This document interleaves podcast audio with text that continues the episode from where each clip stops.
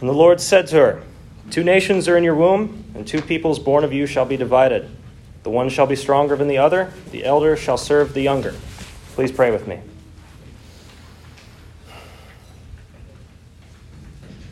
Father, we are gathered today in the name of Jesus Christ to declare his glory.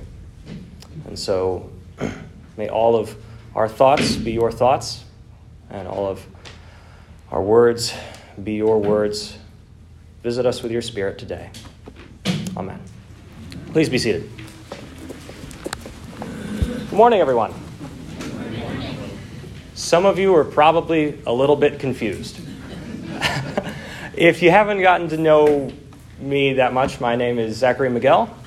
Many of you probably know me by my last name. Um, and for those of you that I've had the pleasure of getting to know particularly well, you may know that this sermon is the capstone project for my time in the Cranmer Fellowship, what has been two years uh, course of ministerial training and personal discipleship from Pastor Nick. So don't let the absence of a funny collar or robes throw you off. I'm still under Nick's authority, and I'm still here to preach the same good news of Jesus Christ's death and resurrection for sinners like you and me. Now, specifically, we'll be looking at the Old Testament text today, and in it we'll see how God calls the unexpected for the purpose of his mission by faith in his covenant. I want to begin by talking about the first part of that statement that God calls the unexpected. Jacob is by all means an unusual character for God's choosing in an ancient Near Eastern context. Imagine, he comes out of the womb later than Esau by only a tiny bit and is immediately destined, by ancient custom, to only get half of what Esau gets from their father in their inheritance. More than likely, mere seconds have passed since Esau was born, and Jacob is immediately condemned to second place out of two. Then, as they get older, Jacob would come to be even more of an underdog. Esau is a mighty hunter, a rugged man who's seen the world. He's traveling around the fields and hunting. And let's not even mention that Esau is clearly Isaac's favorite. No, Jacob is a quiet, modest homebody a mama's boy who's been slated since before he came out of the womb to always be reaching for his older brother's achievements. Or so we would think. But as we'll see time and again in Scripture, God loves to make big promises to those we least expect. And this is yet another instance of God's unusual calling. God loves to act in surprising ways and subvert expectations, bending our preconceived notions in order to show that it is not we who could offer anything to him, but it is only his mercy that can save sinners like you and me. This is a principle all throughout Scripture. God brings his promise of salvation and redemption in Jesus Christ to the least likely candidates. Take, for instance, Jesus' own ministry. While Israel sat waiting for a political Messiah who would come and take only the best of the Jews, only the best, and lead them forth into an unending kingdom, Jesus was coming to have dinner with sinners, tax collectors, lepers, adulterers, and all other sorts of unseemly and unusual characters, to the point that some of Israel's own elites accused him of being a glutton and a drunkard, purely by association.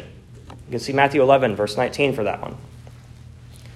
But the Jewish elites of the day should have known that this was exactly the character of God from the beginning. Indeed, all throughout the Old Testament, and even before this passage, early as it is in the Bible, God has been doing the unexpected.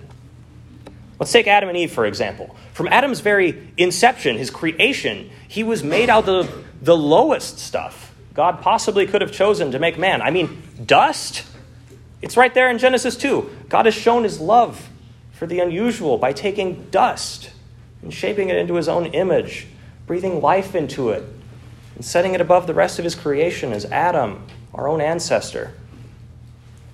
From there, just moving forward a few chapters, he took a moon worshiper named Abram, gave him a new name, new land, and a son by his wife who had been barren for so many years that you'd laugh at me if I told you.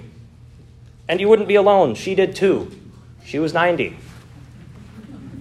But even then, God was choosing the unexpected. And so it should come as no surprise here and later in the Old Testament, God would choose Moses, an Egyptian trust fund kid with a speech impediment, to be his mouthpiece leading his people out of Egypt and into a new national identity.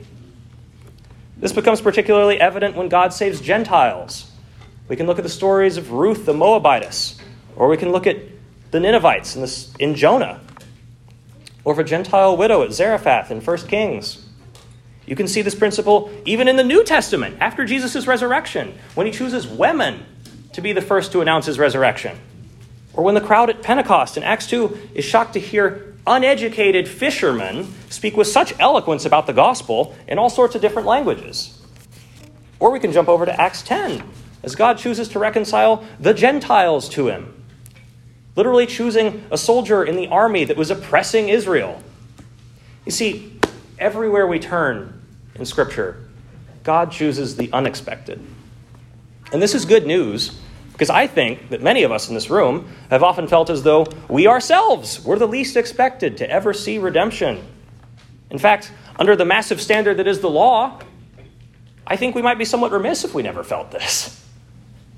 Because deep down, upon hearing God's marching orders for the human race, none of us honestly feels as though we could ever accomplish all of it. Jesus said it himself. The standard is be perfect as your heavenly Father is perfect. Matthew 5, right there. Verse 48. Indeed, when we hear the simple Ten Commandments and all that they imply, none of us really feels as though he could ever make it possibly, ever possibly make it into heaven. In fact, in Jesus' parable of the sheep and the goats, the sheep are every bit as confused as the goats are as to why they end up where they do. Heaven is going to be a place chock full of surprises.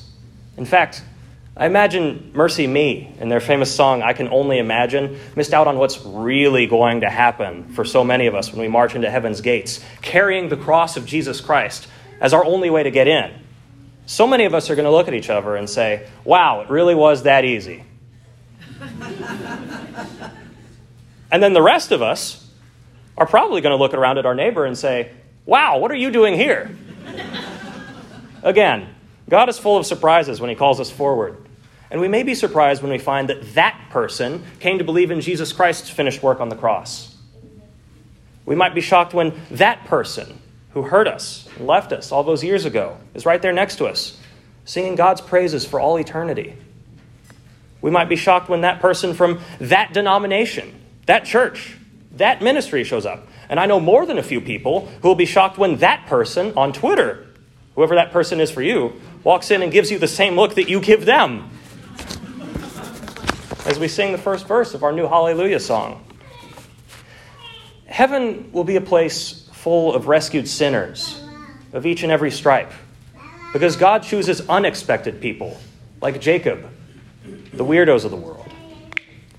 Now, at this point, some of you are looking at me and saying, uh, That's great, Mr. Miguel, but I'm not unexpected, and that's the problem. You see, I'm the person everyone is expecting to go to heaven. I was born and raised in the church. And truth be told, it feels like everyone expects me to be saved but me. To the folks in the room of that disposition, I understand. And in many ways, I'm right there with you. But you see, it isn't on us to look for the unexpected because God chooses the unexpected as a way to show just how merciful He really is. Just when we think we have the pattern down, God goes and violates it. In the New Testament, we see how Jesus operates, spending time with tax collectors and sinners, and we think that must be the rhythm of Jesus' ministry. But then he goes and calls someone like St. Timothy, a young man who was faithful from childhood and raised by his honest, God fearing mother and grandmother. We see him using uneducated hooligans like St. Peter or St. James or St. John to preach his gospel, and we think that he must only choose the uneducated. So, those of us with degrees take them off the shelves and put them away. But then we get shocked when we read a little further in Acts, and God calls Saul of Tarsus, a man personally instructed in religion by one of the top rabbis in the world, and able to quote Greek poetry completely off the cuff. And God calls him into his fold and makes him a faithful evangelist Indeed, right here in the story of Jacob and Esau, while the pair of brothers are still in the womb, God is doing his calling before they have anything unexpected to be. I mean, Jacob isn't even the youngest yet. You see, it isn't about you even about how unexpected you are. Salvation is about the riches of God's mercy, and that mercy is big enough for you too. And that brings me to my second point. God calls the unexpected for the purpose of his mission.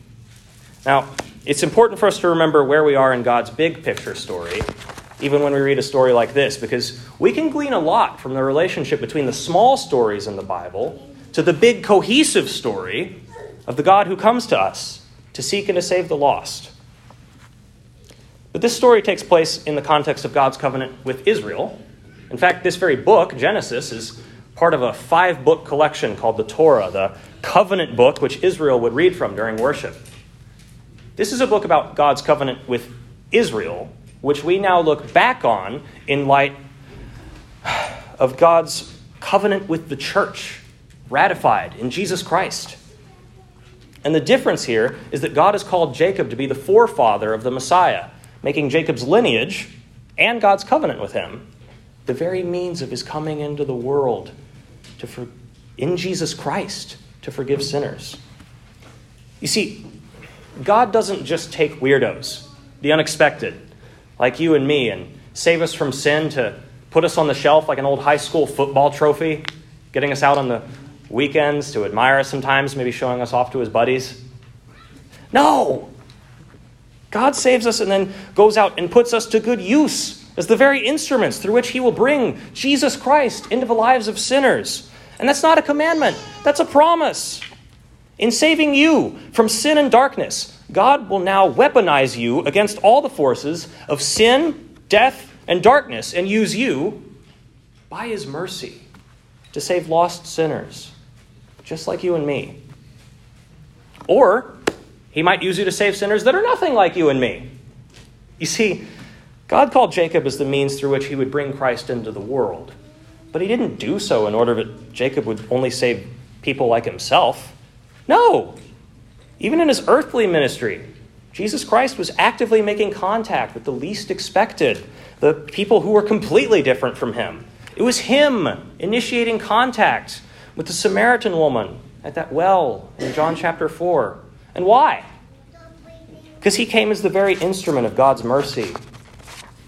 And if we look back again right here at Genesis, we'll see that God has been doing the same thing from the very beginning. In Genesis chapter 12, God calls Abraham, then still Abram, and he tells him this quote, I will make of you a great nation, and I will bless you, and I will make your name great, so that you will be a blessing. I will bless those who bless you, and the one who curses you I will curse, and in you all the families of the earth shall be blessed. From the very beginning of this Abrahamic covenant, God has promised that he would bless Abraham in order that Abraham would become a vessel of blessing for the world. And immediately after the passage we have today, in 26, verse 4, God says to Isaac, that's Jacob and Esau's father and Abraham's son, that all the nations of the earth shall gain blessing for themselves through your offspring. The very offspring that God Himself had given him in verse 21 of our passage today. Folks, God has given us all that we need to be His instruments to share the gospel, and He has done so by the gospel. And if He was doing that through the covenant with Israel, how much more is He going to do that through the covenant He is already sealed with the blood of Jesus Christ? And through the church that He's given His Holy Spirit to. In our day and age, full of professional apologists, the exactly expected brilliant thinkers and preachers of our day, maybe the world could use a few weirdos that God has called to share the gospel. Eusebius, the church father, records a story of a brilliant pagan philosopher that bishops and priests had tried their hardest to win over to the gospel. But they were refuted and rejected at every turn. But then, Eusebius says, the most uneducated man in the church came and won him over with a simple, clear presentation, as good a witness of the gospel as any of the bishops had ever heard. Our two books of homilies, one of our Anglican formularies, which I would commend to you, comments on this story of Eusebius, saying, quote, Was this not a miraculous work that one seely soul of no learning should do that which many bishops of great knowledge and understanding were never able to bring to pass? End quote. Now, I'm not saying that none of us should be educated. I'm saying the opposite. I'm saying that none of us should live in fear over how to evangelize the world with this good news of Christ Jesus' death and resurrection for sinners. Because God Himself is the one true evangelist in the world who equips us with all that we need. Our Master Jesus Christ says, Do not worry beforehand about what to say, but say whatever is given to you in that hour, for it is not you who speak, but it is the Holy Spirit. It's Mark chapter 13. God chooses Jacob, the unexpected Jacob to be the vessel through which he would bring Jesus Christ into the world, and he calls us in much the same way. So, we've talked about what God is doing in this passage, and a little bit about why God is doing it too. I want to finish off now by talking a little bit about how God is going to do it, which brings me to my third point. God chooses the unexpected for the purpose of his mission by faith in his covenant. The saying goes that actions speak louder than words. And so when we look at a text like this, which is a narrative, we need to look at the actions of some of the characters. And indeed, when we do, we find that neither Jacob nor Esau actually does that much in this story. As a matter of fact, we only see them each doing one thing, and all in the last five verses of this passage, verses 29 through 34. Here, Jacob claims Esau's birthright, the senior membership in God's covenant family the right to be the father of Israel. And he claims it from Esau with Esau's full and complete assent.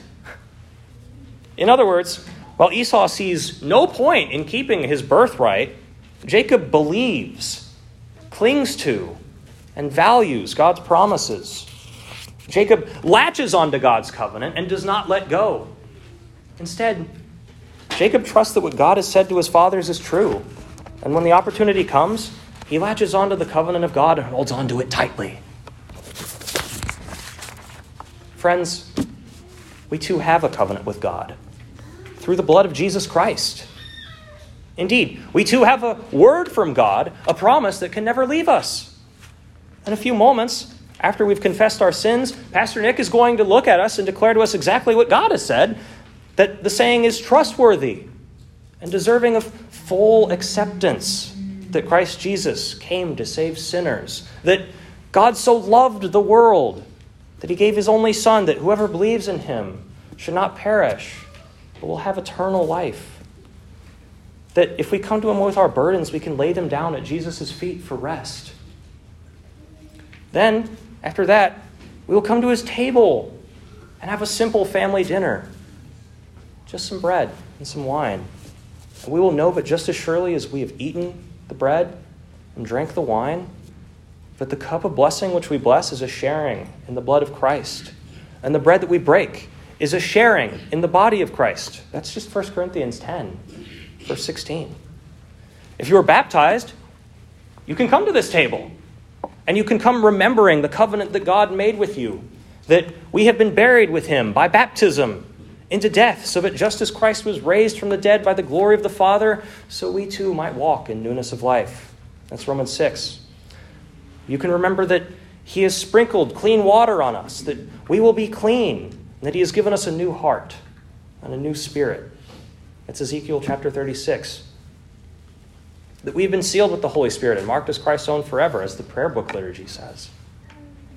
If you are not baptized, I urge you, please seek out one of the men with the funny collars and robes and talk to them about how you can be welcomed into God's ever expanding kingdom. Brothers and sisters, as Jacob clung tightly to the covenant and did not despise it, come with true faith to Jesus Christ and cling ever more tightly to his promises because he has done it all. Come, although you did not expect him to call you. Come. Though the whole world should laugh and say, Do you really think that God would choose you? Come. For Christ Jesus himself has chosen the cross for our sakes, yours and mine. Come and be blessed, that you yourself might be a blessing to this lost world. Come, beloved. Christ has said that it is accomplished. Thanks be to God. Amen.